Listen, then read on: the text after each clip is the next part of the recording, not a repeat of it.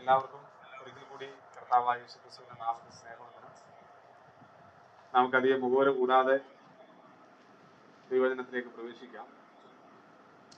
ഇന്ന് ഈ വിശുദ്ധ സഭായോഗത്തിൽ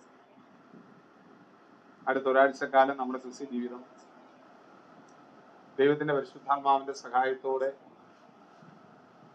ആത്മാവിന്റെ നടത്തിപ്പോടുകൂടെ ആയിരിക്കേണ്ടത് ദൈവജനത്താൽ പോഷണം പ്രാപിച്ചവരായി ഈ ഒരാഴ്ചക്കാലം നമുക്ക് ജീവിക്കാൻ ആവശ്യമായ കർത്താവിന് സംസാരം നമുക്ക് കർത്താവ് നൽകി തരട്ടെ. ആ, ഓരോ ദിവസവും നമ്മൾ അവന്റെ കൃപയാലാണ് ജീവിക്കുന്നത്. കർത്താവിന്റെ കരുണയാലാണ് നമ്മുടെ ജീവിതം മുൻപോട്ട് പോകുന്നത്. അപ്പോൾ ആ ദൈവകരുണയെ ആസ്വദിച്ചും അനുഭവിച്ചു ഓരോ ദിവസവും നമുക്ക് അവൻ തൻ തരുന്ന വെളിച്ചത്തിൽ ജീവിക്കാൻ അവൻ നമ്മളോട് കരുണയുള്ള ദൈവമാണ്. ആ കരുണയോർത്ത് നമ്മൾ അവനെ വാഴ്ത്തുവാനാണ് റോമാലേഖനം പതിനാറാം തീയതി വായിക്കുന്നത്. ജാതികൾ അവന്റെ കരുണയോർത്ത് അവനെ വാഴ്ത്തുവി അപ്പൊ നമ്മളെ സംബന്ധിച്ച് ദൈവത്തെ സ്തുതിക്കാനും സ്തോത്രം ചെയ്യാനും വാഴ്ത്താനും നമ്മുടെ മുമ്പുള്ള കാരണം ദൈവത്തിന് നമ്മളോട് കരുണ തോന്നിയിരിക്കുന്നു അവന്റെ കരുണപ്രകാരമാണ് നമുക്ക് രക്ഷയും വിശ്വാസവും എല്ലാം ലഭിച്ചത്. അതെല്ലാം ഓർത്ത് ദൈവത്തെ സ്തോത്രം ചെയ്യാനാണ് നമ്മുടെ സഭായോഗങ്ങൾ കർത്താവ് നമ്മെ അനുഗ്രഹിക്കട്ടെ. ഞാൻ ഗലാത്ത് ലേഖനം മൂന്നാം അധ്യായത്തിൽ ഒരു വാക്യം വായിച്ച കാര്യങ്ങൾ ഇന്ന് സഭായോഗത്തിൽ പങ്കുവെച്ചെന്റെ വാക്കുകൾ അവസാനിപ്പിക്കാം. ഗലാത്ത് ലേഖനം മൂന്നാം അധ്യായത്തിന്റെ ഒന്നും രണ്ടും വാക്യങ്ങൾ മൂന്ന് വരെയുള്ള വാക്യങ്ങൾ വായിക്കും. നിങ്ങളുടെ കണ്ണിനു മുൻപിൽ വരച്ചു കിട്ടിയിരിക്കെ. നിങ്ങളെ ശുദ്രം ചെയ്ത് മയക്കിയതാര്? ഞാൻ ഇതൊന്ന് മാത്രം നിങ്ങളോട് ഗ്രഹിക്കുവാൻ ഇച്ഛിക്കുന്നു. നിങ്ങൾക്ക് ആത്മാവ് ലഭിച്ചത് ന്യായപ്രമാണത്തിന്റെ പ്രവൃത്തിയാലോ? വിശ്വാസത്തിന്റെ പ്രസംഗം കേട്ടതിനാലോ? നിങ്ങൾ ഇത്ര ബുദ്ധി കെട്ടവരോ ആത്മാവ് കൊണ്ട് ആരംഭിച്ചിട്ട് ഇപ്പോൾ ജഡം കൊണ്ടോ സമാപിക്കുന്നത്? രണ്ട് വാക്കുകൾ നമുക്ക് അവിടുന്ന് എടുക്കാൻ പറ്റും. ഒന്ന് നമ്മൾ ആത്മാവ് കൊണ്ട് ആരാ ആരംഭിച്ചു എന്നുള്ളതാണ്. ആത്മാവ് കൊണ്ട് ആരംഭിച്ചു. രണ്ടാമത്തെ വാക്ക് ജഡം കൊണ്ട് സമാപിക്കുന്നു എന്നുള്ളതാണ്. എല്ലാ ക്രിസ്തീയ വിശ്വാസികളുടെയും ദൈവത്തിന്റെ ദാസി ദാസന്മാരുടെയും ജീവിതത്തിൽ കടന്നു വരാൻ സാധ്യതയുള്ള ഒരു മേഖലയാണ്. ആത്മാവ് കൊണ്ട് ആരംഭിച്ചത് നമ്മുടെ മിടുക്കൽ അത് ദൈവം നമ്മിൽ ആരംഭിച്ച പ്രവൃത്തിയാണ്. ഫിലിപ്പ് ലേഖനം ഒന്നാം അധ്യായത്തിന്റെ നാലാം വാക്യത്തിൽ അപ്പസ്വനായ പൗലോസ് ഇതേ കാര്യം തന്നെ പറയുകയാണ്. നിങ്ങൾ ദൈവം നിങ്ങളിൽ നല്ല പ്രവൃത്തി ആരംഭിച്ചു. ഇപ്പൊ ദൈവമാണ് എല്ലാ നല്ല വർക്കിന്റെയും ആരംഭം. നമ്മൾ ഉൽപ്പത്തി പുസ്തകത്തിലേക്ക് പോകുമ്പോൾ ദൈവം ആകാശത്തെയും ഭൂമിയെയും സമുദ്രത്തെയും അവയിലുള്ള സകല ചരാചരങ്ങളെ സൃഷ്ടിച്ചിട്ട് എല്ലാ ദിവസത്തെയും നോക്കി പറഞ്ഞു നല്ലത്. തന്റെ സൃഷ്ടിയെല്ലാം നല്ലതാണെന്നാണ് പറഞ്ഞു. ഒടുവിലെ മനുഷ്യനെ സൃഷ്ടിക്കുമ്പോൾ ദൈവം പറയാണ് ഏറെ നല്ലതെന്നാണ് ഏറെ നല്ലത്. ആറാമത്തെ ദിവസം മനുഷ്യനെ സൃഷ്ടിച്ചിട്ട് കർത്താവിന്റെ വചനം അവിടെ എഴുതി വെച്ചിരിക്കുകയാണ് ഏറെ നല്ലത്. അങ്ങനെയാണെങ്കിൽ അപ്പോൾ ദൈവത്തിന്റെ സൃഷ്ടിയിലെ യാതൊരു കാര്യ കാര്യത്തിനും ഒരു കംപ്ലൈന്റും ഇല്ല. അതെല്ലാം നന്മയാണ് നല്ലതാണ്. ആറാമത്തെ ദിവസം സൃഷ്ടിക്കപ്പെട്ട മനുഷ്യൻ ഏറെ നല്ലതായിരുന്നു അങ്ങനെയാണെങ്കിൽ ആത്മാവ് കൊണ്ട് ആരംഭിച്ച അല്ലെങ്കിൽ വീണ്ടും ജനിച്ചവരെ സംബന്ധിച്ച് കർത്താവായ യേശു ക്രിസ്തുവിൽ ഒരു പുതിയ സൃഷ്ടിയായ തന്റെ വിശുദ്ധരെ സംബന്ധിച്ച്. അത് ഏറെ നല്ലതെന്നുള്ള വാക്കിനേക്കാൾ കുറച്ചുകൂടെ മനോഹരമായൊരു വാക്ക് ഉപയോഗിച്ച് വേണം കർത്താവ് സംസാരിക്കാൻ. കാരണം വീണുപോയ ആദാമ്യ പ്രകൃതിയിൽ നിന്ന് ആദാമ്യ സ്വഭാവത്തിൽ നിന്ന് ആ ആറായിരം വർഷമുള്ള തടക്ക പാപ ദോഷങ്ങളിൽ നിന്നൊക്കെ നമ്മളെ വിടുവിച്ച് പുറത്തു കൊണ്ടുവന്ന് നമുക്കൊരു പുതിയ ഹൃദയം തന്ന് നമ്മുടെ ഉള്ളിൽ ഒരു ആത്മാവിനെ പരിശുദ്ധാത്മാവിനെ ആക്കി നമ്മുടെ ആത്മാവിൽ ജീവൻ പകർന്ന് നമ്മളെ ഒരു പുതിയ സൃഷ്ടിയാക്കി അവന്റെ ശരീരമായ സഭയുടെ അംഗമാക്കി തീർത്ത നമ്മുടെ കർത്താവായ യേശു ക്രിസ്തു നമ്മളെ വിളിക്കുന്നത് പുതുമനുഷ്യർ എന്നാണ്. അല്ലെങ്കിൽ ഏറെ നല്ല മനുഷ്യർ പുതുമനുഷ്യർ ഏറെ വാക്കിൽ പറഞ്ഞാൽ ദൈവത്തിന് അനുരൂപമായി സൃഷ്ടിക്കപ്പെട്ടവർ. ദൈവത്തിന്റെ ക്രിസ്തുവിന്റെ അതേ രൂപത്തിലേക്ക് അനുരൂപപ്പെട്ടുകൊണ്ടിരിക്കുന്നവർ. അങ്ങനെയുള്ള നമ്മെക്കുറിച്ചാണ് പറയുന്നത് ആത്മാവ് കൊണ്ട് ആരംഭിച്ചവർ ആത്മാവ് കൊണ്ട് ആരംഭിച്ചവർ ലൗകികമായ ജ്ഞാനം കൊണ്ടോ ഏതെങ്കിലും പ്രത്യേകമായ ശക്തി ശക്തിവിശേഷം കൊണ്ടൊന്നും ആരംഭിച്ചതല്ല. നമുക്ക് ആർക്കും സ്വയം ജനിക്കാൻ സാധ്യമല്ല. ജഡത്താൽ ജനിക്കാൻ പോലും സ്വയം ജനിക്കാൻ സാധ്യമല്ല. അതെല്ലാം ദൈവം തന്നെയാണ് നമ്മിൽ ചെയ്യുന്നത്. അപ്പം നമ്മുടെ ആത്മാവ് കൊണ്ട് ആരംഭിച്ചു എന്ന് പറയുന്നത് ദൈവം നമ്മിൽ ആരംഭിച്ച കാര്യമാണ്. ദൈവം നമ്മിൽ ആരംഭിച്ച കാര്യം. അതെങ്ങനെയാണ് സംഭവിച്ചത്? അത് നമ്മെ കർത്താവായ യേശു ക്രിസ്തു തന്റെ കാൽവറിയിലേക്ക് കൊണ്ടുവന്നു എന്നുള്ളത്. കാൽവറിയിലേക്ക് കൊണ്ടുവന്നു. ഗലാത്തിനോട് പറയുകയാണ് ക്രൂശിക്കപ്പെട്ടവനായ ക്രിസ്തുവനെ നിങ്ങളുടെ കണ്ണിന്റെ മുമ്പിൽ വരച്ച് കിട്ടിയിരിക്കും കർത്താവായ യേശു ക്രിസ്തുവിന്റെ ക്രൂശ് മരണത്തെയാണ് അവിടെ പറയുന്നത്. ആ ക്രൂശ് മരണത്തിലൂടെ യേശു ക്രിസ്തുവിന്റെ ജീവൻ ആത്മാവായി ഗലാത്യർക്ക് ലഭിച്ചു നമുക്ക് ലഭിച്ചു. അപ്പോൾ നമുക്ക് ആത്മാവിന് ലഭിച്ചത് നമ്മുടെ പ്രവൃത്തിയല്ല. അത് ക്രിസ്തുവിന്റെ പ്രവൃത്തിയാണ്. അപ്പോസ്റ്റൽപ്പെട്ട പുസ്തകം പതിമൂന്നാം അധ്യായത്തിന്റെ നാൽപ്പത്തി രണ്ടാം വാക്യം കൂടെ ഒന്ന് വായിക്കാൻ വിളിച്ചു? അവർ കർത്താവിന് നാൽപ്പതാം വാക്യം. നാൽപ്പതും നാൽപ്പത്തും. ആശ്ചര്യപ്പെട്ട് നശിച്ചു പോകുവിൻ ആ. നിങ്ങളുടെ കാലത്ത് ഒരു പ്രവൃത്തി ചെയ്യുന്നു. നിങ്ങളോട് വിവരിച്ചാൽ നിങ്ങൾ വിശ്വസിക്കാത്ത പ്രവൃത്തി തന്നെ. നിങ്ങളോട് വിവരിച്ചാൽ നിങ്ങൾക്ക് വിശ്വാസം വരാത്തൊരു പ്രവൃത്തി നിങ്ങളുടെ കാലത്ത് ചെയ്യുന്നു എന്ന് അപ്പസ്വനായ പൗലോസ് യഹൂദന്മാരോടുള്ള പ്രസംഗത്തിൽ രണ്ടായിരം വർഷങ്ങൾക്ക് മുമ്പ് എന്ന് പ്രസംഗിച്ച പ്രസംഗത്തിൽ യഹൂദന്മാരോട് പറയുകയാണ് നിങ്ങളുടെ കാലത്ത് ഞാനൊരു പ്രവൃത്തി ചെയ്യും. ഇത് ഹബവു പ്രവാചകന്റെ പുസ്തകത്തിലെ പ്രവചനമാണ്.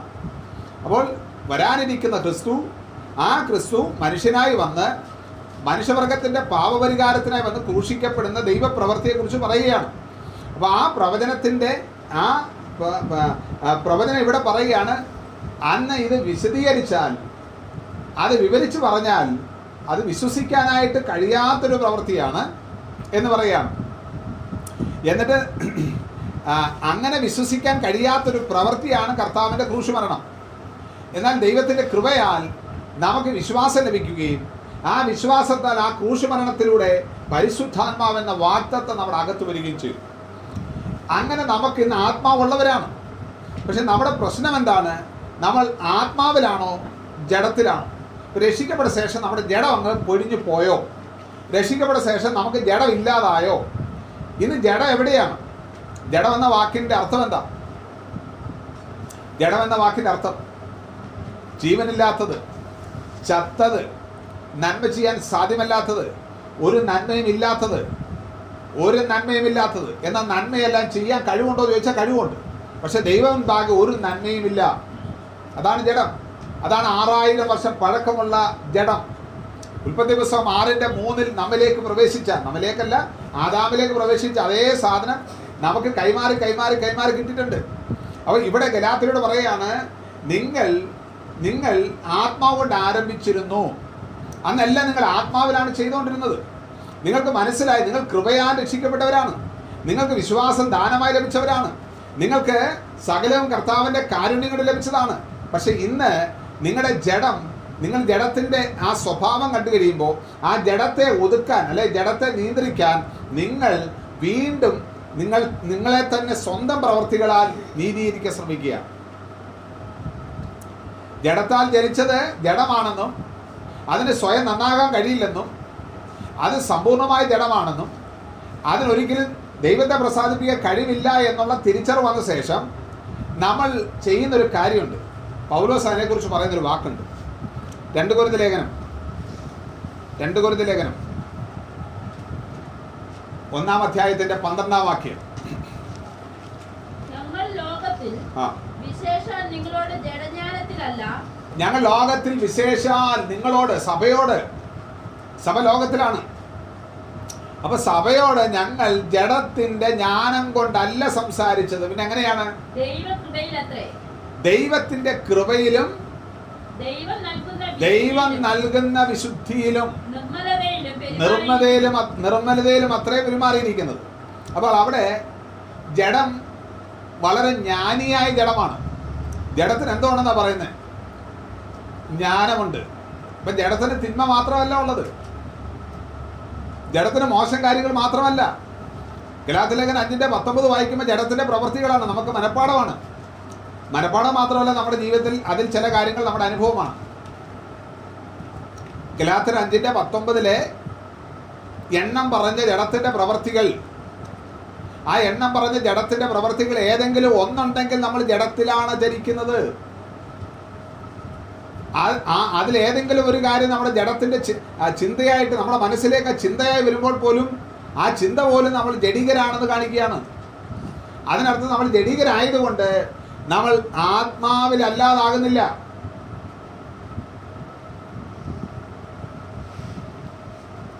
നമ്മൾ ജഡീകരാകുന്നത് കൊണ്ട് ആത്മാവിൽ അല്ലാതാകുന്നില്ല.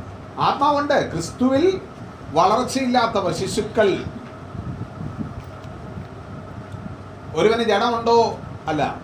ഒരുവൻ ആത്മാവിലാണോ അല്ലയോ എന്നെങ്ങനെ അറിയാൻ പറ്റും?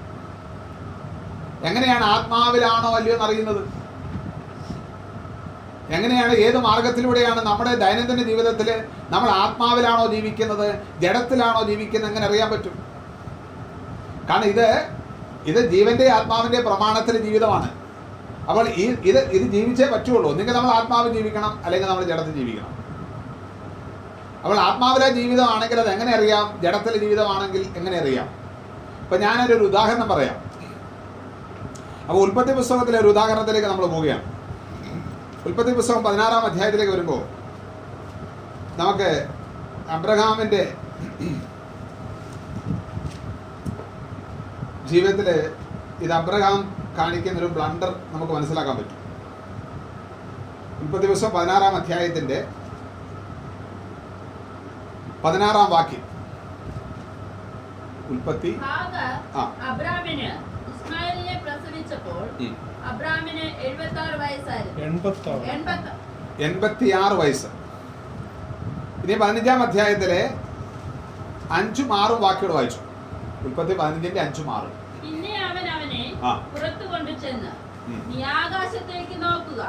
നക്ഷത്രങ്ങളെ എണ്ണുവാൻ കഴിയുമെങ്കിൽ എണ്ണുക എന്ന് കൽപ്പിച്ചു. നിന്റെ സന്തതി ഇങ്ങനെയാകുമെന്നും നിന്റെ സന്തതി നിന്റെ സന്തതി ഇങ്ങനെ ആകും എന്ന് അവനോട് കൽപ്പിച്ചു. അവനോട് കൽപ്പിച്ചു. അവൻ യഹോവയിൽ വിശ്വസിച്ചു. അവൻ യഹോവയിൽ വിശ്വസിച്ചു. അവൻ അവന് നീതിയായി കണക്കിട്ടു. അത് അവന് നീതിയായി കണക്കിട്ടു.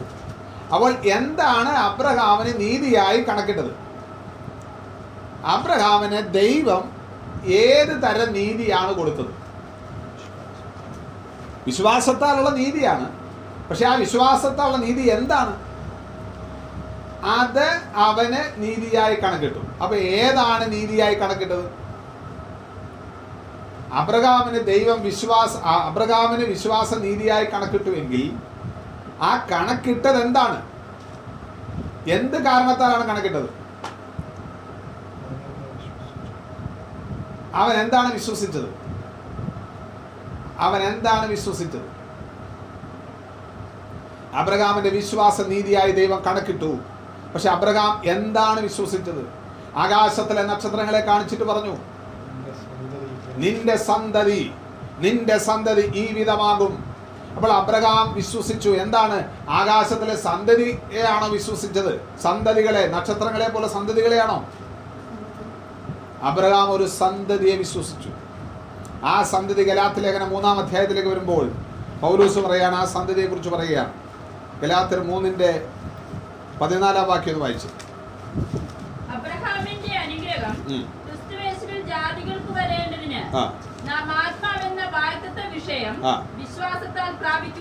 അടുത്ത വാക്യൂടെ സഹോദരന്മാരെ ഞാൻ മനുഷ്യരുടെ ഇടയിൽ നടപ്പുള്ള ഒരു ദൃഷ്ടാന്തം പറയാം.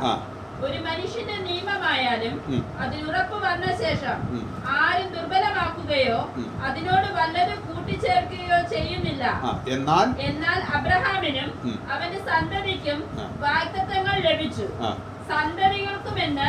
അനേകരെ കുറിച്ചല്ല നിന്റെ സന്തതിക്കുമെന്ന് ഏകനെ കുറിച്ച് അത്രേ പറയുന്നത് അത് ക്രിസ്തു തന്നെ. അതെ ക്രിസ്തു തന്നെ.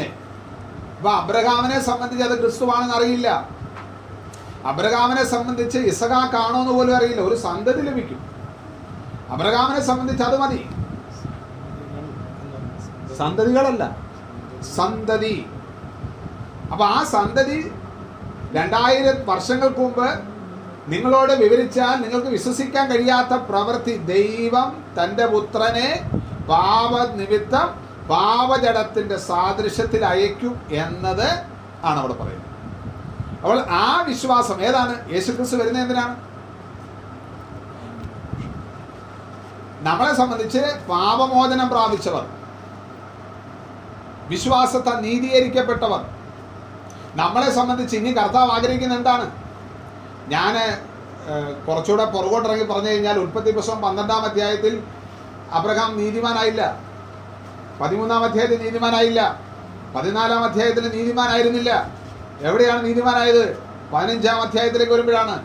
പതിനഞ്ചാം അധ്യായത്തിൽ ആ സന്തതിയെ വിശ്വസിച്ചപ്പോഴാണ് അബ്രഹാം നീതിമാനായത്.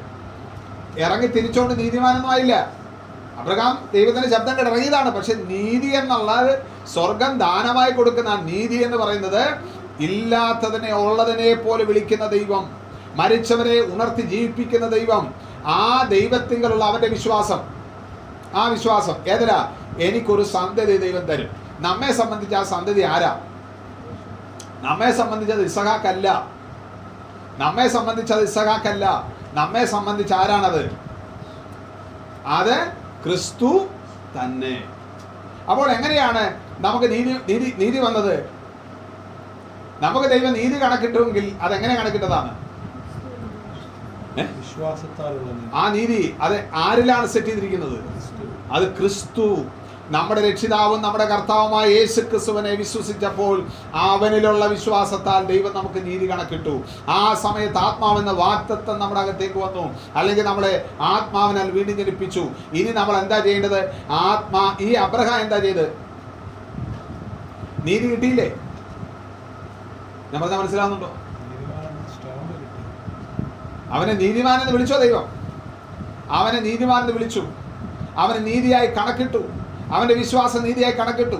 ആ നീതിയായി കണക്കിട്ട് അബ്രഹാമാണ് പതിനാറാം അധ്യായത്തിലേക്ക് വരുമ്പോൾ ഹാഗാറിന്റെ അടുക്കിലേക്ക് പോകുന്നത്. സാറയെ പ്രാപിച്ച് സോറി ഹാഗാറിനെ പ്രാപിച്ച് ഇസ്മയിൽ എന്ന് പറയുന്ന ഒരു സന്തതിയെ ഉൽപ്പാദിപ്പിക്കുന്നത്. എന്താണത് കാണിക്കുന്നത്?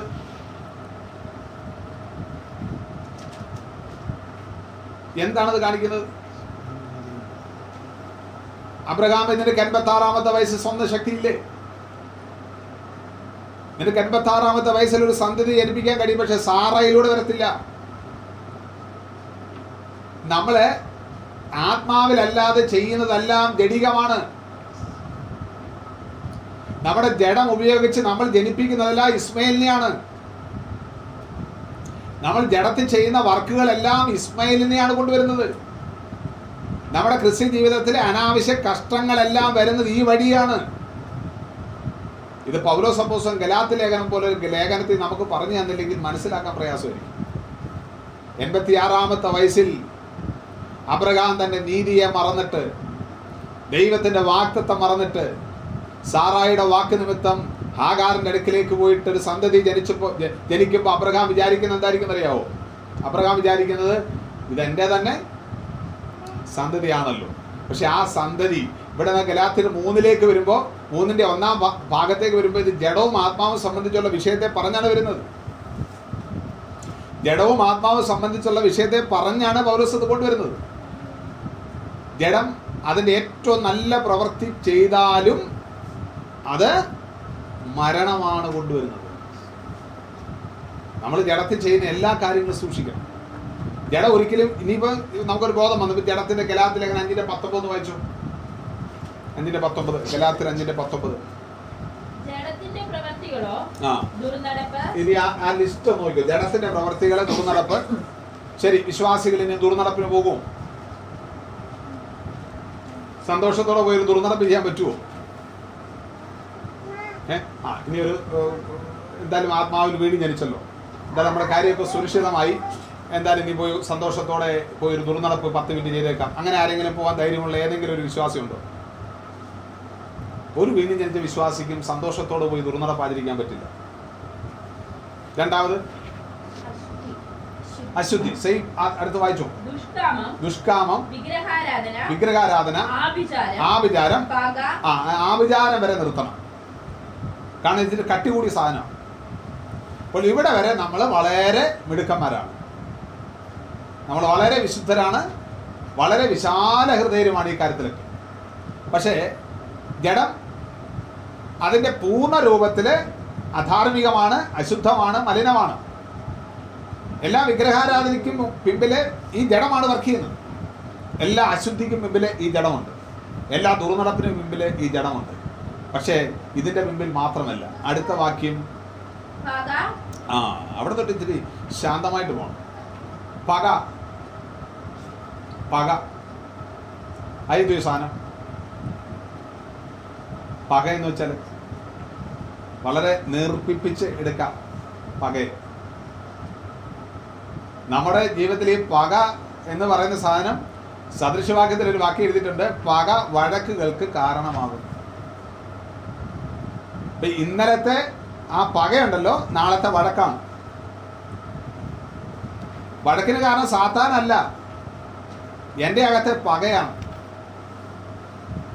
എന്റെ അകത്തെ പകയെന്ന് പറഞ്ഞാൽ എന്റെ ജഡത്തിന്റെ പ്രവൃത്തിയാണത്. അത് അവിടുന്നാണ് വരുന്നത് പക അവിടുന്നാണ് വരുന്നത് മോളി പറഞ്ഞ കാര്യങ്ങളെല്ലാം ഞാൻ സൂക്ഷ്മതയുള്ളവനാണെങ്കിലും ഈ കാര്യത്തിൽ അത്ര സൂക്ഷ്മത വരില്ല. അടുത്ത് വായിച്ചു. പിണക്കം. അത് പകയേക്കാളും വളരെ നേർപ്പിച്ച സാധനമാണ്. കുറച്ചുകൂടെ കുറച്ചുകൂടെ ഡൈലൂട്ട് ആക്കി കൊണ്ടുവരാം. പിണക്കം ഇനിയോ? ജാരശങ്ക അതെന്നെ സാധനം ജാരശങ്ക. വിശ്വാസികൾക്ക് തമ്മിൽ തമ്മിൽ ജാരശങ്കയുണ്ടോ?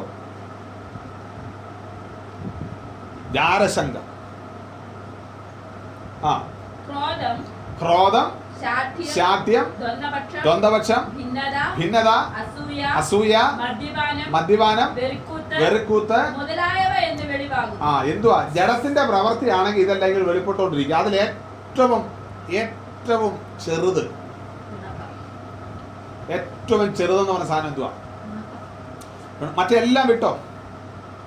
കാരണം നമ്മൾ കുറച്ചുകൂടെ വിശുദ്ധരാണല്ലോ. എന്നുവെച്ചാ ശരി. ജഡം ഉണ്ടോ ഇല്ലയോ? എങ്ങനെ അറിയാം? ജഡം ഉണ്ടോ ഇല്ലയോ? എങ്ങനെ അറിയാം? ബാക്കി എല്ലാം വിട്ടേര്. മദ്യപാനം വെറുക്കൂത്ത് പക ഈർഷ്യ പിണക്കം ജാരശങ്ക എല്ലാം വിട്ടേര് എല്ലാം വിട്ടേര്. ഈ സാധനം മാത്രം എടുക്കുക ഏറ്റവും ചെറുത്. ഏറ്റവും ചെറുത്. പിണക്കം. ജടമുണ്ടോ ജഡം ഉണ്ടോ ഇല്ലയോ. അപ്പൊ ഇതിൽ ഏതെങ്കിലും ഒരു കാര്യം നമ്മുടെ ലൈഫിൽ ഉണ്ടെങ്കിൽ അത് ആക്റ്റീവ് ആകുന്നുണ്ടെങ്കിൽ അതിന് അർത്ഥം ഇത് ആക്റ്റീവ് ആയില്ലെങ്കിൽ സാധനം ഇവിടെ ഉണ്ട്. ഇതിങ്ങനെ വെളിയിലേക്ക് വന്നില്ലെങ്കിൽ അവിടെ ഇരിപ്പുണ്ട്. ആ സാധനം അവിടെ ഇരിപ്പുണ്ട്. അങ്ങനെയുള്ളവരെ വിളിക്കുന്നൊരു വിളിയുണ്ട്. അതാണ് ഒന്നുകൂറിന്റെ ലേഖനം മൂന്നാം അധ്യായത്തിന്റെ രണ്ടാം വാക്യം. ഒന്നുകൂറിന്റെ മൂന്നിന്റെ രണ്ട്. ഭക്ഷണമല്ല പാൽ- അത്ര ഞാൻ നിങ്ങൾക്ക് തന്നത്. പാലത്ര ഞാൻ നിങ്ങൾക്ക് തന്നത്. ഭക്ഷിപ്പാൻ നിങ്ങൾക്ക് കഴിവില്ലായിരുന്നു. ഇപ്പോഴും കഴിവായിട്ടില്ല. എങ്ങനെയാണ് ജഡികന്മാരാകുന്നത്? അടുത്ത വാക്യം വായിച്ചു. ഇന്ന് നിങ്ങൾ ജഡികന്മാരല്ലോ. ആ നിങ്ങളുടെ ഇടയിൽ ഈർഷ്യ പിണക്കം ആ. നിങ്ങൾ ജഡികന്മാരും ശേഷ മനുഷ്യരെ? പോലെ നടക്കുന്നവരുമല്ലയോ? ഇപ്പൊ ക്രിസ്തുവിന് ശിശുക്കളായവരോടാ പറയുന്നത് കേട്ടോ. ഞാനത് ആരംഭത്തിൽ പറഞ്ഞ ജഡം വർക്ക് ചെയ്താൽ ഉടനെ ആത്മാവ് പോയെന്ന് ചിന്തിച്ചേക്കരുത്. കാരണം ആത്മാവിനെ നമ്മൾ ഇറക്കിക്കൊണ്ട് വന്നല്ല നമ്മൾ എത്ര ജഡികരാണെങ്കിലും നമ്മൾ ആരായി മാറണം. നമ്മൾ ആത്മീകരായി തീരണം. ഒരു പാവി എങ്ങനെയാണോ ക്രിസ്തുവിൽ ഒരു ശിശുവായി ജനിക്കുന്നത് ആ ശിശു ഇനി വളർന്ന് ദൈവത്തിന്റെ സ്വരൂപത്തിലേക്കും ദൈവത്തിന്റെ ആ തികവിലേക്ക് വളരണം. അല്ലെങ്കിൽ ആത്മീകമായി വളരണം. ആ വളർച്ചയുടെ ഉള്ള ഒരു- കാലഘട്ടമാണിത്. അപ്പൊ ക്രിസ്തുവിലെ ശിശുക്കൾ എന്ന നിലയിൽ നിന്ന് ക്രിസ്തുവിലെ പുരുഷത്വത്തിലേക്ക് നമ്മൾ വളരണം. അതാണ് എഫ് എസ് ലേഖനത്തെ നമ്മൾ വായിക്കുന്നത്. നാലാം അധ്യായം. എഫ് എസ് ലേഖനം നാലാം അധ്യായം.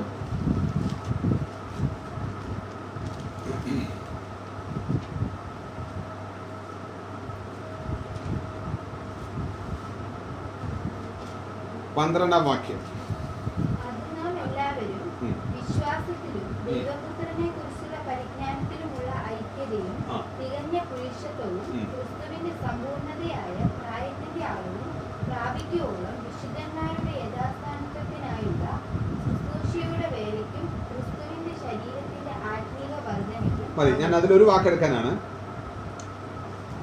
തികഞ്ഞ പുരുഷത്വവും ക്രിസ്തുവിന്റെ സമ്പൂർണതയായ പ്രായവും. നമുക്കത് ഒന്ന് നോക്കാം. ക്രിസ് തികഞ്ഞ പുരുഷത്വം അത് ഇംഗ്ലീഷിൽ ആ വാക്ക് എന്തായിരിക്കും?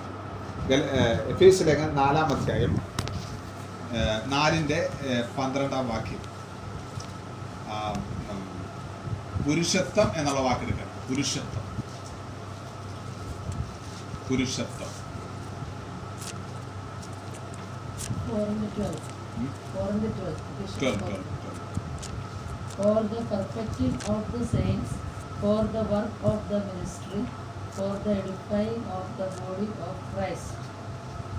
Perfect man perfect man അത് thirteen. അല്ലെങ്കിൽ അത് തേർട്ടീനില്ല പുരുഷത്വം എന്നുള്ള വാക്കിൽ പെർഫെക്റ്റ് മാൻ എന്നാണ് perfect man unto the measure measure of the stature of the fullness of Christ Fullness of Christ Sampoornata. രണ്ട് വാക്കാണ്. ഒന്ന് ക്രിസ്തുവിന്റെ പുരുഷത്വം. നമ്മളത് എങ്ങനെയാണ് ക്രിസ്തുവിന്റെ പുരുഷത്വം നമ്മുടെ ലൈഫിൽ അതായത് നമ്മളത് പ്രാപിക്കേണ്ട കാര്യമാണ്. ക്രിസ്തുവിന്റെ പുരുഷത്വം നമ്മൾ പ്രാപിക്കണം. ഇപ്പം ശിശുത്വത്തിൽ നിന്ന് ഇപ്പം നമ്മൾ ശിശുക്കളായിരിക്കുമ്പോൾ നമ്മൾ ജഡികരും ശേഷം മനുഷ്യരെ പോലെയാണ്. നമ്മുടെ ജീവിതത്തിൽ ഒഴിയാൻ വയ്യാത്തൊരു കാര്യമാണ് പിണക്കമെങ്കിൽ നമ്മളെന്നും പുരുഷത്വം പ്രാപിച്ചിട്ടില്ലെന്നാണ് കാണിക്കുന്നത്. ക്രിസ്തുവിന്റെ പുരുഷത്വം നമ്മൾ അനുഭവിക്കുന്നേ ഇല്ല. ഒരു ചേട് അടിച്ചാൽ മറുചേട് കാണിച്ചു കൊടുക്കാൻ കഴിയാത്തത് ശിശുക്കൾക്കാണ്. പരാതി ഏറ്റവും കൂടുതൽ പറയുന്ന ആരാണ് ഏറ്റവും കൂടുതൽ പരാതിപ്പെടുന്നതും പരിഭവപ്പെടുന്നതും കലഹങ്ങൾ ഉണ്ടാക്കുന്നത് ആരാ? ശിശുക്കളാണ്. അല്ലേ? കുഞ്ഞുങ്ങൾ തമ്മിലല്ലേ ഏറ്റവും അടി ഉണ്ടാക്കുന്നത് എപ്പോഴും? അപ്പൊ നമ്മൾ ഇന്നും അങ്ങനത്തെ ഒരു ഒരു ഒരു സ്വഭാവമാണെങ്കിൽ നമ്മൾ ക്രിസ്തുവിന്റെ പുരുഷത്വത്തിലേക്ക് വളർന്നിട്ടില്ല. അപ്പൊ ക്രിസ്തുവിന്റെ പുരുഷത്വം എന്താണ്? ക്രിസ്തുവിന്റെ പുരുഷത്വം. അതെന്തുവാ മീശ പിരിക്കുന്നതാണ് അതോ ഇങ്ങനെ മസിൽ പിടിച്ച് സംസാരിക്കുന്ന എന്താണ് ക്രിസ്തുവിന്റെ പുരുഷത്വം? അത് സ്ത്രീക്കും പുരുഷനും വേണ്ടത് ഈ ഹോർമോണാണ് ഏത് ഹോർമോണാണ് തികഞ്ഞ തികഞ്ഞ പുരുഷത്വം. ആ തികഞ്ഞ പുരുഷത്വം. സഹോദരിമാർക്കും ഈ പുരുഷത്വം വേണം. സഹോദരന്മാർക്കും ഈ പുരുഷത്വം വേണം. രണ്ടുപേർക്കും ഇത് വേണം. അപ്പൊ എന്തുവാണ് യേശു ക്രിസ്തുവിന്റെ പുരുഷത്വം? യഥാർത്ഥ പുരുഷനാ. ഞാൻ ഒത്തിരി വിശദീകരിക്കാൻ സമയം പോകും. അതുകൊണ്ട് ഞാൻ ആ ഭാഗത്തേക്ക് അധികം കടക്കുന്നില്ല. എന്നാലും ഷോർട്ടായിട്ട് പറയാം. എന്താണ് അവന്റെ പുരുഷത്വം? അവന്റെ പുരുഷത്വം അറിയണമെങ്കിൽ നാല് സുവിശേഷങ്ങൾ നമ്മൾ വായിച്ചു നോക്കണം. സുവിശേഷങ്ങളിൽ അവൻ എങ്ങനെയാണ് ഒരു പൊതു സമൂഹത്തിനകത്ത് ജീവിച്ചത് നമ്മൾ നോക്കണം. അവന്റെ പുരുഷത്വം പിലാത്തോസിന് മുമ്പ് നിൽക്കുമ്പോൾ എങ്ങനെയാണ്? അവന്റെ പുരുഷത്വം ഹെറോദാവിന് മുമ്പ് നിൽക്കുമ്പോൾ എങ്ങനെയാണ്? അവന്റെ പുരുഷത്വം മുഖത്ത് മുഷ്ടി ചുറ്റി ഇടിക്കുമ്പോൾ എങ്ങനെയാണ്? അവന്റെ റോ റോമങ്ങൾ റോമൻ നാണയങ്ങൾ കൂട്ടിപ്പിടിച്ച് വലിച്ചു പറിച്ച് അപകസിക്കുമ്പോൾ മുഖത്ത് കാർക്കിച്ച് തുപ്പുമ്പോൾ തന്നെ ഒറ്റിക്കൊടുക്കാൻ വന്ന യൂതായുടെ മുമ്പിൽ യേശുവിന്റെ പുരുഷത്വം എങ്ങനെയാണ്? മൂന്നര വർഷക്കാലം തന്റെ ശിഷ്യന്മാരെ പഠിപ്പിച്ച് അല്ലെങ്കിൽ ദൈവരാജ്യ സംബന്ധമായ നിയമങ്ങളെ പഠിപ്പിച്ച പത്രോസ് വാളെടുത്ത് വെട്ടുമ്പോൾ പത്രോസിനോടുള്ള അവന്റെ വർത്തമാനം അവന്റെ പുരുഷത്വം കാണിക്കുകയാണ്. യേശുവിന്റെ പുരുഷത്വം. എനിക്ക് നിങ്ങൾക്കും ഇനി എത്ര കടമ്പ കടക്കണം ആ ഒരു ലൈഫിലേക്കൊന്ന് ഒന്ന് കണക്ട് ചെയ്ത് കിട്ടും. അതാണ് കൊതിക്കേണ്ട ജീവിതം. അതാ പൗലോസ് പറയുന്നത് ഞാൻ അവനെ നേടാനാണ് ഞാൻ അവനെ എന്റെ പ്രസംഗം മാത്രമല്ല ഞാൻ അവനെ നേടാനാണ് ഓടിക്കൊണ്ടിരിക്കുന്നത്. അവനെ ഇങ്ങനെ എനിക്ക് നേടിയെടുക്കണം. എന്റെ സ്വന്തം ജീവിതത്തിൽ ആഡ് ചെയ്തെടുക്കണം. അതാണ് ആ പുരുഷത്വം പ്രാപിക്കലെന്ന് പറയുന്നത്. നമ്മൾ ചെറിയ ചെറിയ കാല കാര്യങ്ങളിൽ കലങ്ങി പോവുകയും നമ്മൾ കലങ്ങി മറിയുകയും നമ്മൾ നിരാശപ്പെടുകയും നമ്മൾ വല്ലാത്ത ആവശ്യമില്ലാത്ത കഷ്ടങ്ങൾ ചുമക്കുകയൊക്കെ ചെയ്യുന്നതിന്റെ കാരണം ഈ ശൈശവദേശ പിന്നിട്ടിട്ടില്ല എന്നുള്ളതാണ്. ഞാൻ എന്റെ ലൈഫിൽ ആഗ്രഹിക്കുന്ന കാര്യമാണ് എന്റെ പ്രസംഗങ്ങൾ. പിലാത്തോസിന് ഉപദിക്കുന്ന യേശുവിനെ എനിക്ക് ഭയങ്കര താല്പര്യമാണ്. കാരണം എന്താ അറിയോ അങ്ങനെ ഒരു വർത്തമാനം പറയാൻ യേശുവിനല്ലാതെ ആർക്കാ പറ്റുന്നത് പിലാത്തോസ് പറയണ എനിക്ക് നിന്നെ വിട്ടയക്കാൻ അധികാരമുണ്ടെന്ന് പറയുമ്പോൾ കർത്താവ് പറയാണ് ആ നിനക്ക് അധികാരമുണ്ടില്ലേ? പക്ഷേ അധികാരം എവിടുന്ന് വന്നാ? നമ്മളാണ് എന്താ പറയാൻ പോകുന്നത് എനിക്കൊരു തെറ്റ് പറ്റിപ്പോയി പില്ലാത്തോസ് ഒരു അബദ്ധമായി പോയതാണ്. എന്നോട് വളരെ ക്ഷമിക്കണം. വല്ല വിധേയനെ എന്നെ രക്ഷിക്കണം. പക്ഷെ കർത്താവ് പറയാണ് ഇന്ന് നിനക്ക് എന്റെ മേലുള്ള അധികാരം അതുപോലെ നിന്റെ മേൽ തന്നേക്കുന്ന അധികാരമാണ്. അതാണ് ശരിയായിട്ടുള്ള പുരുഷത്വം. നമുക്ക് പലപ്പോഴും ദൈവത്തിന്റെ പരമാധികാരം അറിയാനേ കഴിയുന്നില്ല. ഓരോസ് പറയുന്നത് അതുകൊണ്ട് ഗലാത്തിരേ ബുദ്ധി കെട്ടവരെ നിങ്ങൾക്ക് മനസ്സിലാകുന്നില്ലേ? നിങ്ങളുടെ അകത്തൊരു ആത്മാവില്ലേ? ആ ആത്മാവിന്റെ ആശയം എന്താണ്? നമ്മുടെ അകത്ത് വസിക്കുന്ന പരിശുദ്ധാത്മാവിന്റെ ആശയം എന്താണ്? ഈ പൂർണ പുരുഷത്വമുള്ള യേശുവിലേക്ക് നമ്മെ ഒന്നാക്കി തീർക്കണം. അതാണ് കർത്താവിന്റെ വേല. ഇതാണ് കർത്താവ് ആഗ്രഹിക്കുന്നത്. അപ്പോഴാണ് കർത്താവ് അതിന് കുറെ സ്ട്രഗിൾ ഉണ്ട് പിലാദോസിന്റെ മുമ്പിൽ നിൽക്കുന്നത് എളുപ്പമാണോ? പിലാദാവിന്റെ മുമ്പിൽ ഏറ്റവും നിസ്സാരനാക്കപ്പെട്ട് നിൽക്കുന്ന എളുപ്പമാണോ? എളുപ്പമാണോ. പിലാദാവിന്റെ മുമ്പിൽ നിൽക്കുന്ന എളുപ്പമാണ്.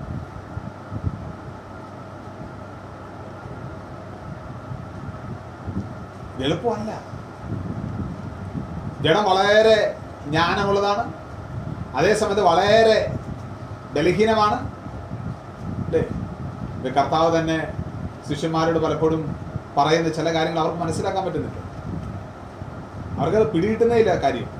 കാരണം അവിടെ ജഡത്തിന്റെ ബലഹീനത അവരെ മൂടുകയാണ് ജഡം വളരെ ആവേശമാണ് കേട്ടോ. ആവേശം മാറിക്കഴിഞ്ഞാൽ ജഡം തകർന്നു പോകും. ജഡത്തിന് ജഡത്തിന്റെ കുറേ പ്രശംസകളുണ്ട്. ജഡത്തിന് എപ്പോഴും പ്രശംസിക്കപ്പെടണം. അതിനൊരിക്കലും അത് അസ്വസ്ഥപ്പെടാൻ ആഗ്രഹിക്കുന്നില്ല. അതുകൊണ്ടാണ് കർത്താവ് വെളിപ്പാട് കൊടുക്കുകയാണ്. ആർക്ക് കൊടുക്കുക? പത്രോസിനോട് പറയാണ് സ്വർഗസ്നായന്റെ പിതാവ് അത്ര ഈ വെളിപ്പാട് തന്നത്. ആ വെളിപ്പാട് ലഭിച്ച ഉടനെ പത്രോസിനോട് കർത്താവ് പറയുകയാണ് ഞാൻ എരിശിലവിൽ പിടിക്കപ്പെടും. ഞാൻ തകർക്കപ്പെടും. ഞാൻ ക്രൂശിക്കപ്പെടും. ഇങ്ങനെ പറയുമ്പോൾ ഉടനെ പത്രോസ് പറയാണ് കർത്താവെ നിനക്കെന്ത് ചെയ്യരുത് നമുക്ക് തോന്നുന്നത് കർത്താവിനോടുള്ള ഭയങ്കര സ്നേഹം കൊണ്ടാണ്. വാസ്തവത്തിൽ അത് കർത്താവിനോടുള്ള സ്നേഹമല്ല അത് അവനോട് തന്നെയുള്ള സ്നേഹമാണ്. കാരണം കർത്താവിന് ഇപ്പോഴത്തെ കണ്ടീഷൻ എന്തെങ്കിലും സംഭവിച്ചാൽ അതിന്റെ കേട് ആർക്കൂടെ കിട്ടും. നിലനിൽപ്പ് അത് ഞങ്ങളുടെ അടിസ്ഥാനം തന്നെ തകർത്തലേ കർത്താവ് നിന്റെ ക്രൂശിക്കണം അതുകൊണ്ട് നിനക്കൊന്നും ഭവിക്കരുതേ. കർത്താവിനോട് പറയുന്നുണ്ട് നീ ആരുടെ ചിന്തിക്കുന്ന അറിയാവോ? നീ നീ ആരുടേതാ ചിന്തിച്ചോണ്ടിരിക്കുന്നത് നീ മനുഷ്യന്റെതാണ് ചിന്തിക്കുന്നത്. അതിനു മുമ്പേ കർത്താവ് അവനോട് പറഞ്ഞു സാത്താനെ എന്നെ വിട്ട് അവനെ വിട്ട് എന്റെ പുറകെ പോകാൻ പറഞ്ഞു. എന്നിട്ടാ പറയുന്നത് നീ നീ മനുഷ്യന്റെതാ ചിന്തിക്കുന്നത്. ഈ സാത്താന്റെ ചിന്തയും മനുഷ്യന്റെ ചിന്തയും തമ്മിൽ എന്താ? രണ്ട് തോട്ട്സ് ഇങ്ങനെ ഒന്നായിരിക്കുകയാണ്. അവിടെ സ്വയം സഹതാപമാണ് വിഷയം. കഷ്ടം സഹിക്കാനുള്ള ആ ബുദ്ധിമുട്ട് അത് ജഡത്തിന് ഭയങ്കര പ്രതിസന്ധിയാണ്. ജഡത്തിന് വലിയ അരോചകത്വമാണ് ഒരു കഷ്ടം സഹിക്കാതെ സ്വർഗരാജ്യത്തിന്റെ താക്കോൽ കിട്ടിയ കൊള്ളാം ഒരു പ്രതിസന്ധിയും കിട്ടാ ഇല്ലാതെ എനിക്ക് സ്വർഗീയ വേണം പക്ഷെ ഇത് ലഭിച്ചിട്ടുണ്ടോ?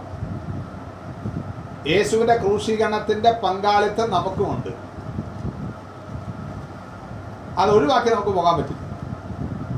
ഇപ്പൊ ഗലാത്തിനോട് പറഞ്ഞത് നിങ്ങൾ ആത്മാവിലാണോ എന്നറിയണമെങ്കിൽ എന്ത് നോക്കിയാൽ മതി. നിങ്ങൾ ജഡത്തിലാണോ എന്നറിയാനുള്ള കാര്യം നമ്മൾ കണ്ടു.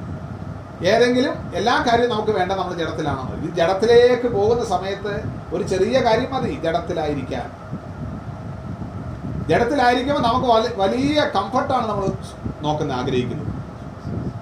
ഒരിക്കലും നമ്മൾ അതിൽ നിന്ന് പുറത്തേക്ക് പോകാൻ ആഗ്രഹിക്കുന്നത് ജഡത്തിന്റെ തിന്മയുടെ വശമല്ല ഞാൻ പറയുന്നത്. ജഡത്തിന്റെ നല്ല വശം എന്ന് പറയുന്നത്. ജഡത്തിന്റെ തിന്മയായ കാര്യങ്ങളെയൊക്കെ നമ്മൾ എറിഞ്ഞു കളയും.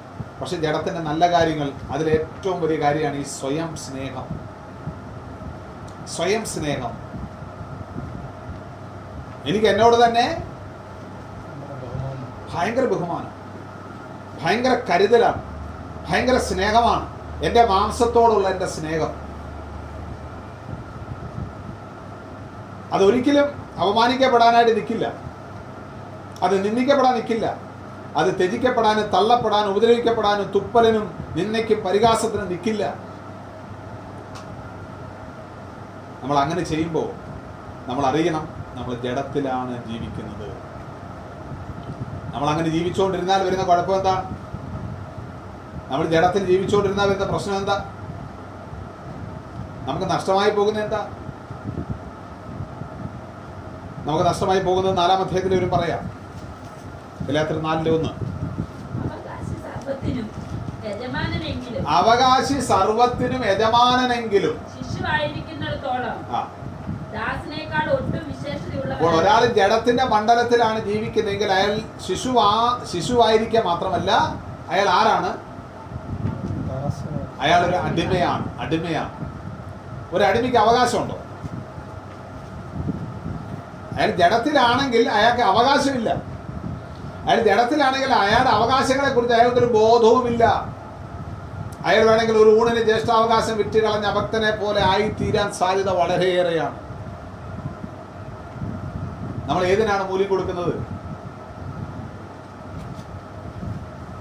നമ്മൾ ജഡത്തിലാണെങ്കിൽ നമ്മുടെ അവകാശത്തെ നമ്മൾ എന്ത് ചെയ്യുന്നു? അവിടെ പറയാണ് അവകാശത്തിന് ആ. ആ. ഒരു വിശേഷതയില്ല. ദാസനേക്കാൾ ചില അടിമയെ പോലെ ഉള്ളൂ. യഥാർത്ഥ ക്രിസ്ത്യൻ ജീവിതം അടിമത്തമല്ല. ക്രിസ്തുവിന്റെ അടിമയാണ്. പക്ഷേ ക്രിസ്തുവിന്റെ അടിമയാണ്. ക്രിസ്തുവിന്റെ അടിമയ്ക്ക് സ്വാതന്ത്ര്യമുണ്ട്. ക്രിസ്തുവിന്റെ അടിമയ്ക്ക് ജഡത്തിൽ നിന്ന് സ്വാതന്ത്ര്യമുണ്ട് പാപത്തിന് സ്വാതന്ത്ര്യമുണ്ട് ലോകത്തിന് സ്വാതന്ത്ര്യമുണ്ട്. പക്ഷേ നമ്മൾ ജഡത്തിന്റെ മണ്ഡലത്തിലാണെങ്കിൽ നമ്മൾ ആരുടെ അടിമയാകും അതിനൊരു വാക്യം റോമാലേഖനത്തിൽ ഒരു വാക്കിട്ട് വായിക്കുമ്പോൾ അത് ക്ലിയർ ആവും. റോമാലേഖനം എട്ടാം അധ്യായം.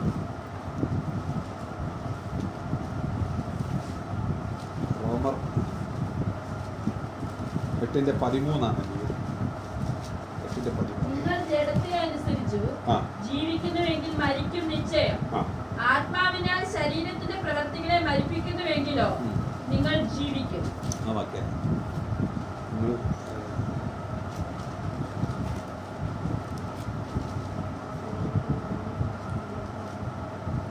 ആ പന്ത്രണ്ടാം വാക്യം പന്ത്രണ്ടാം വാക്യം.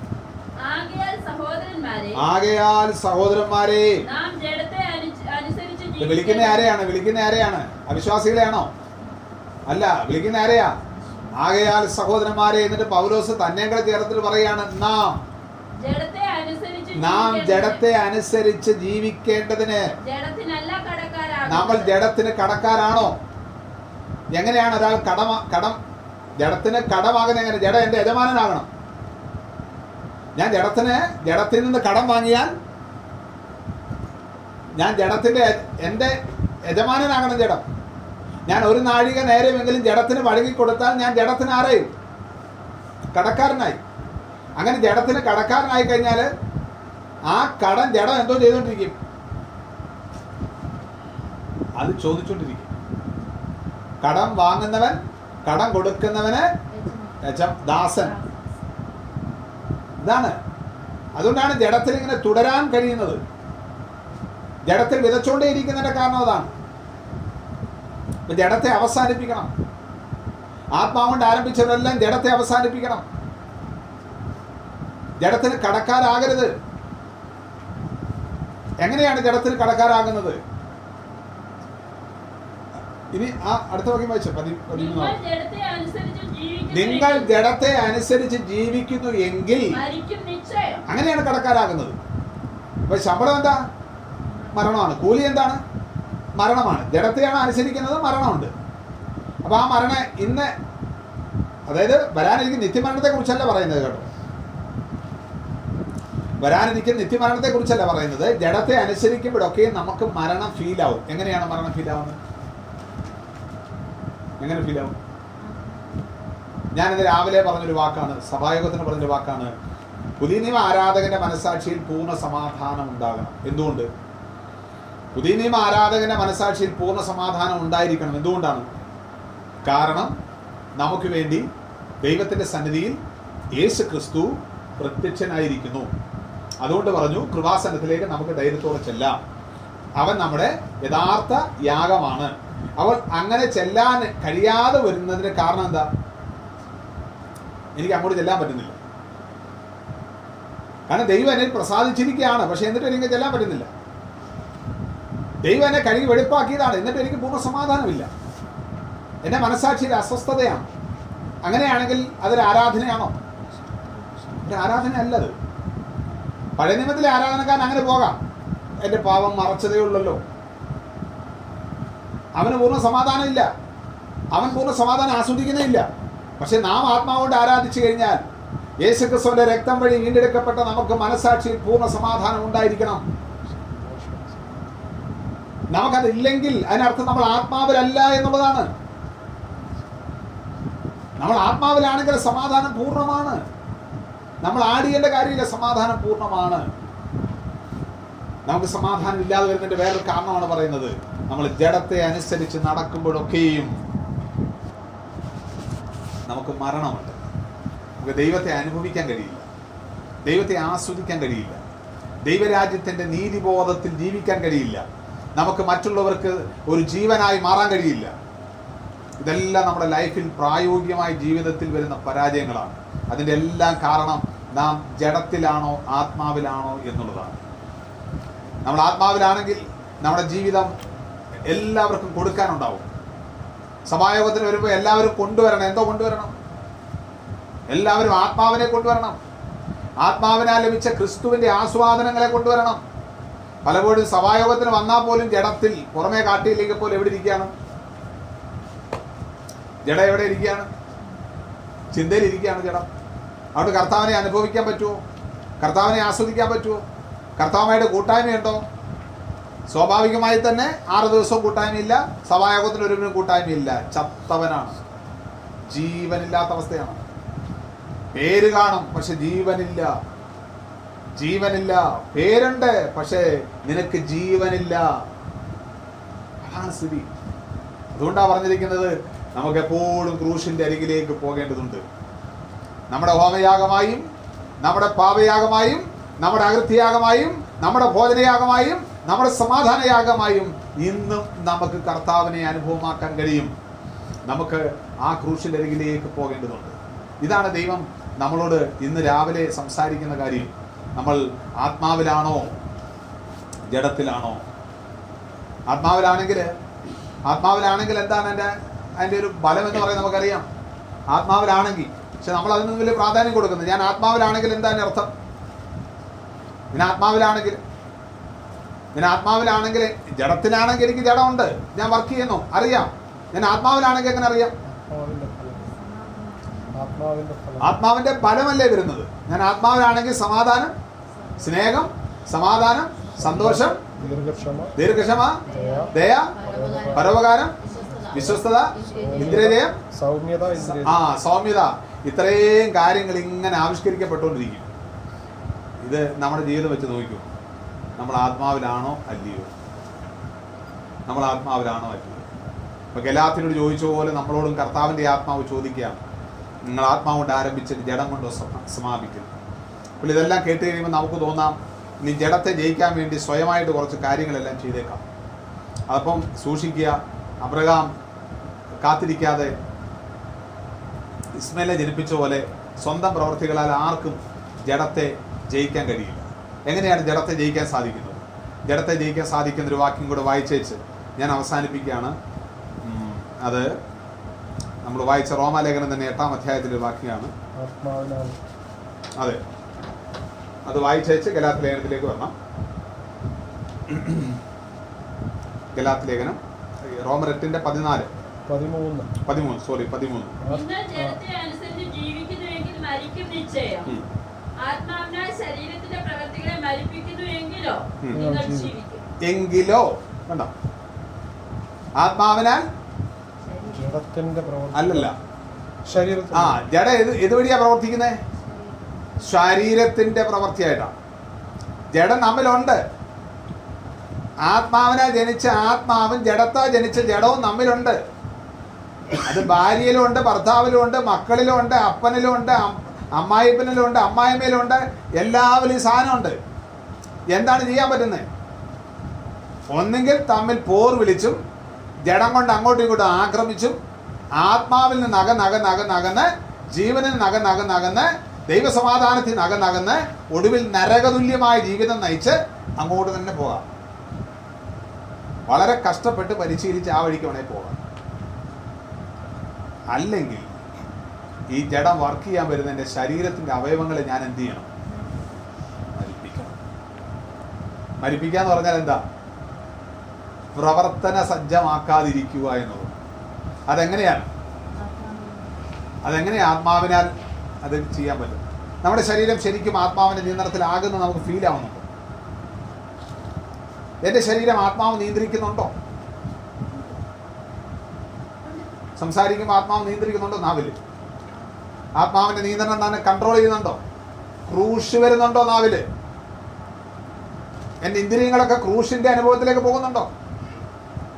എന്റെ അവയവങ്ങൾ ആ ക്രൂശിനെ വഹിക്കുന്നുണ്ടോ? പൗലോസ് പറയാണ് ചൂടടയാളം ഞാൻ വഹിക്കുകയാണ് ചൂടടയാളം. ഈ ശരീരത്തിൽ ഞാൻ യേശുവിന്റെ മരണത്തെ വഹിക്കുകയാണ്. ആത്മാവ് നമ്മുടെ ശരീരത്തിന്റെ പ്രവർത്തികളെ മരിപ്പിക്കാൻ ആഗ്രഹിക്കുന്നത്. കർത്താവിനോട് പറയാൻ പറ്റും. കർത്താവെ ഇതിന്റെ ശരിയായ വിവർത്തനമൊന്നും എനിക്കറിയില്ല പക്ഷേ എന്നിൽ ആത്മാവുണ്ടെന്ന് എനിക്കറിയാം. എന്നിൽ ജഡമുണ്ടെന്നും ആത്മാവുണ്ടെന്നും എനിക്ക് ബോധ്യമുണ്ട്. ഞാൻ ആത്മാവിൽ ജീവിക്കാൻ ആഗ്രഹിക്കുന്നു. ഞാൻ ആത്മാവിൽ എന്റെ ശരീരത്തിന്റെ പ്രവൃത്തികളെ മരിപ്പിക്കാനായിട്ട് സമർപ്പിക്കുന്നു. ഈ വചനം അകത്തുണ്ടെങ്കിൽ വചനം തന്നെ നമ്മൾ എന്തു ചെയ്തോളൂ റോമർ ആറിന്റെ പന്ത്രണ്ടും പതിമൂന്നും സമർപ്പിക്കും റോമർ ആറിന്റെ പന്ത്രണ്ടും പതിമൂന്നും ആകയാൽ ഒരു ഒരു വാക്കുകൾ വായിച്ചു. റോമർ ആറിന്റെ പന്ത്രണ്ടും പതിമൂന്നും വാക്കുകൾ വായിച്ചു. പാപം നിങ്ങളുടെ. അതിന്റെ മോഹങ്ങളെ അനുസരിക്കുമാറ്. ഇനി വാഴരുത്. ഇനി വാടരുത് നിങ്ങളുടെ അവയവങ്ങളെ നിങ്ങളുടെ അവയവങ്ങളെ അനീതിയുടെ ആയുധങ്ങളായി. അനീതിയുടെ ആയുധങ്ങളായി പാപത്തിന് സമർപ്പിക്കുകയും അരുത്. പാപത്തിന് സമർപ്പിക്കുകയും അരുത്. നിങ്ങളെ തന്നെ മരിച്ചിട്ട് ആ നമ്മളെ തന്നെ അതാണ് വാക്യം. നിങ്ങളെ തന്നെ മരിച്ചിട്ട് ജീവിക്കുന്നവരായും നിങ്ങളുടെ അവയവങ്ങളെ. നീതിയുടെ ആയുധങ്ങളായും ദൈവത്തിന് സമർപ്പിച്ചുകൊണ്ട് നമ്മൾ മരിച്ചിട്ട് ജീവിക്കുന്നവരാണെന്ന് നമ്മൾ എന്ത് ചെയ്യണം? ഇതാണ് വിശ്വാസം. അവിടെയാണ് വിശ്വാസം പ്രയോഗിക്കുന്നത്. അപ്പൊ എത്ര തവണ മരിക്കണം? ദിവസം. ഓരോ ശ്വാസത്തിനും മരിക്കണം. ഓരോ ശ്വാസത്തിനും മരിച്ചു എന്ന് നമുക്കും ബോധ്യം വന്നാൽ മറ്റുള്ളവർക്കും ബോധ്യം വന്നു. ഇല്ലേ? ഇപ്പൊ നമുക്ക് തന്നെ ബോധ്യം വന്നാൽ ഒരു ഭാഗം മാത്രമേ ആകുന്നുള്ളൂ. മറ്റുള്ളവർക്ക് മരിച്ചു എന്നുള്ള ബോധ്യം കൊടുക്കണം. കാരണം ഇതെല്ലാം മറ്റുള്ളവരുമായിട്ട് ബന്ധപ്പെട്ട കാര്യങ്ങളാണ്. ജഡവും ജഡത്തിന്റെ പ്രവൃത്തികളും മറ്റ് ജഡവും ജഡത്തിന്റെ പ്രവൃത്തികളുമായിട്ട് ബന്ധപ്പെട്ടതാണ്. അതുകൊണ്ട് തന്നെ എന്റെ മരണം സ്ഥിരീകരിക്കപ്പെടണം ഞാൻ ക്രിസ്തുവിനോടുകൂടെയുള്ള സഹമരണത്തിൽ വസിക്കണം. ദിവസേന വസിക്കണം.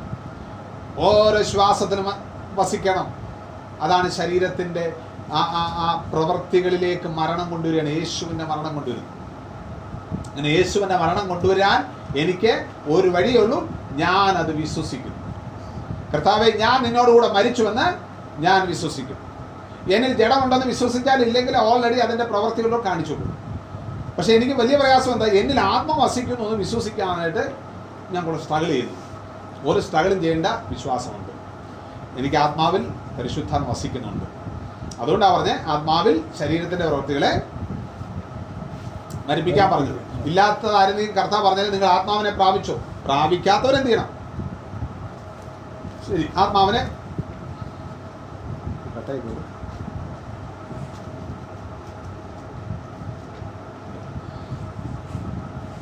ആത്മാവിനെ പ്രാപിച്ചിട്ടില്ലാത്തവരാണെങ്കിൽ പ്രാപിച്ചോ. പക്ഷെ ആത്മാവിനെ പ്രാപിച്ചവർ പരിപൂർണരല്ല. അവരിൽ ഇങ്ങനെ പ്രശ്നമുണ്ട്. ഇനി ആ പ്രശ്നങ്ങളെ അവർ സാവധാനം കൈകാര്യം ചെയ്യണം. അതിനാണ് വിശ്വാസം വേണ്ടത്. അതുകൊണ്ടാണ് എന്റെ നീതിമാ വിശ്വാസത്താ ജീവിക്കുമെന്ന് പറഞ്ഞത്. ഇങ്ങനെയാണ് വിശ്വാസ ജീവിതം നയിക്കേണ്ടത്. എന്താണ് വിശ്വാസം? രണ്ടായിരം വർഷങ്ങൾക്ക് മുമ്പ് ഞാൻ അവനോടുകൂടെ ക്രൂശിക്കപ്പെട്ടു. ഇന്ന് ആ ക്രൂശിക്കപ്പെട്ട ക്രിസ്തു ഉയർത്തെഴുന്നേറ്റവനായി എന്നെ വസിക്കുന്നു. ഞാൻ അവന്റെ ആത്മാവിനാൽ എന്റെ ശരീരത്തിന്റെ പ്രവൃത്തികളെ ദിവസേന മരിപ്പിക്കണം. അതാണ് നമ്മൾ ആരംഭത്തിൽ പറഞ്ഞത്.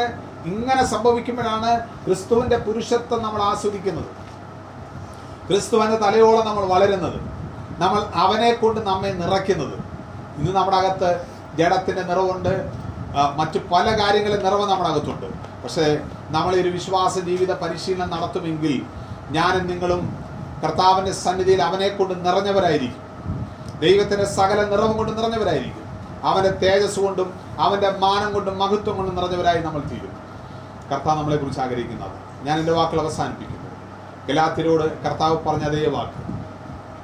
നമ്മൾ ആത്മാവിലാണോ? നമ്മൾ ജഡത്തിലാണ്? നമ്മൾ അത് മാത്രം നോക്കിയാൽ മതി. എന്റെ ദൈനംദിന ജീവിതത്തിൽ ഓരോ ശ്വാസത്തിലും ഞാൻ എപ്പോഴും പരിശോധിക്കേണ്ടത് ഈ ഈ കാര്യമാണ്. ഞാൻ ആത്മാവിലാണോ? ഞാൻ ജഡത്തിൽ ഞാൻ ആത്മാവ് കൊണ്ടാണോ എല്ലാം ചെയ്യേണ്ടത്? ഞാൻ മരണം വരെയും എന്റെ മരണം പോലും ആത്മാവിലായിരിക്കണം. ഞാൻ മരിക്കുന്ന സമയത്ത് ഞാൻ ആത്മാവിലാണെങ്കിൽ ഞാൻ മരണത്തെ നോക്കി പറയും ഹേ മരണമേ നിന്റെ ജയം എവിടെ? ഞാൻ ജഡത്തിലാണെങ്കിലോ? ഞാൻ മരിക്കുന്ന സമയത്ത് ജഡത്തിലാണെങ്കിലോ? അപ്പൊ മറ്റുള്ളവർ പാടുമായിരിക്കും തേടുവാൻ ജഡത്തിൽ സുഖം ഇപ്പോഴല്ല സമയമൊന്നും നമുക്ക് പറയാനൊന്നുമില്ല. ഞാൻ മരിക്കുന്ന സമയത്ത് ഞാൻ ജഡത്തിലാകരുത്. ഞാൻ ആത്മാവിലായിരിക്കണം. ഞാൻ ഉറങ്ങുന്ന സമയത്തും ആത്മാവിലായിരിക്കണം.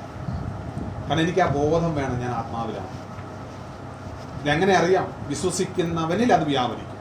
വിശ്വസിക്കുന്നവരിൽ ആ വ്യാപാര ശക്തി ഉണ്ടാകും.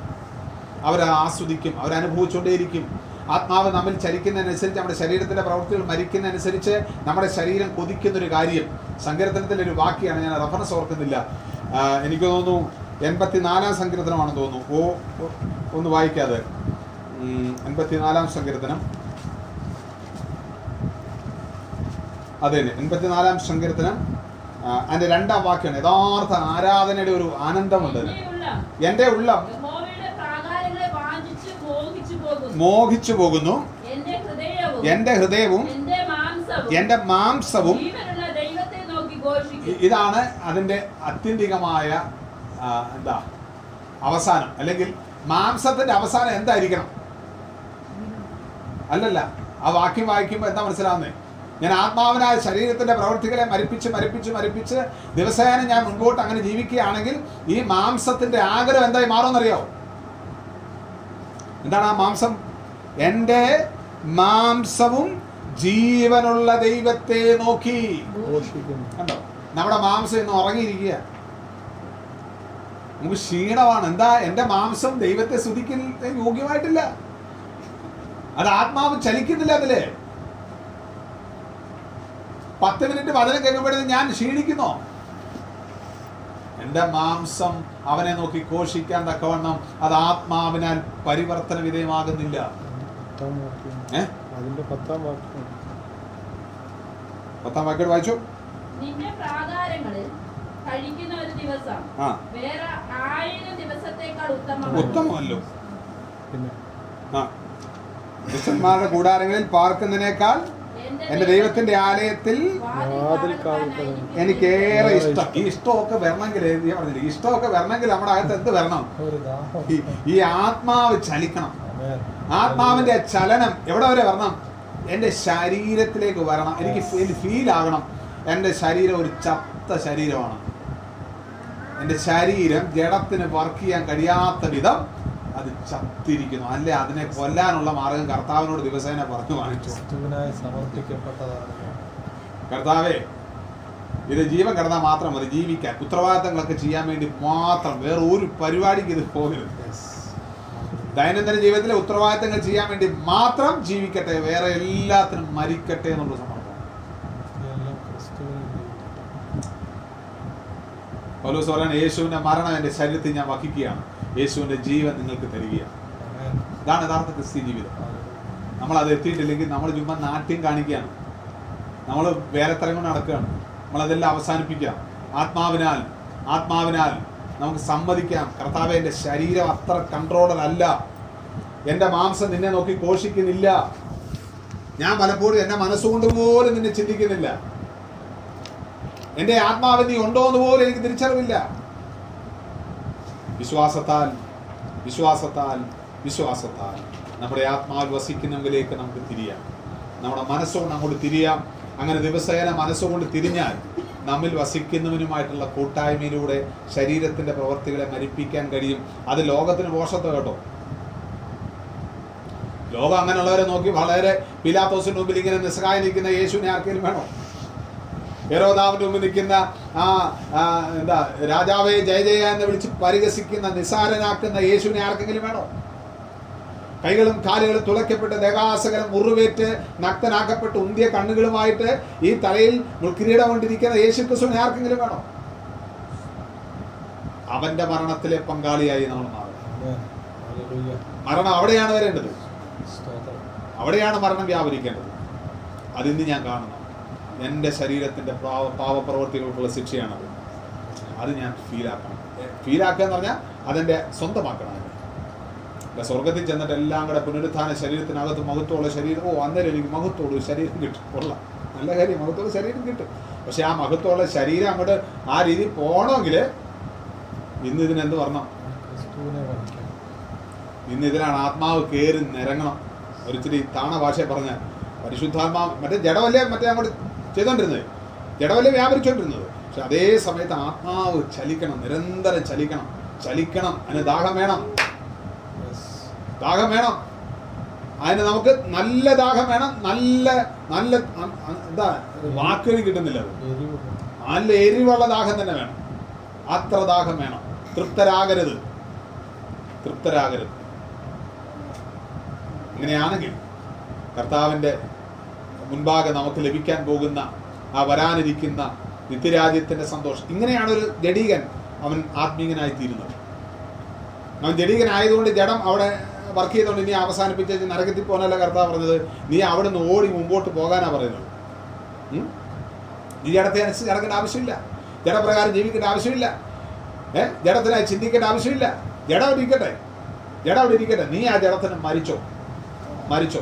തെളിയിക്കണം. അത് നമ്മുടെ വിശ്വാസം.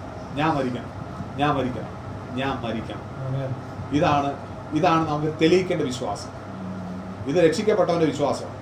രക്ഷിക്കപ്പെടാത്ത ഒരാളെ അകത്ത് ഈ വിശ്വാസം വരില്ല. ഇത് രക്ഷിക്കപ്പെട്ടവന്റെ വിശ്വാസം.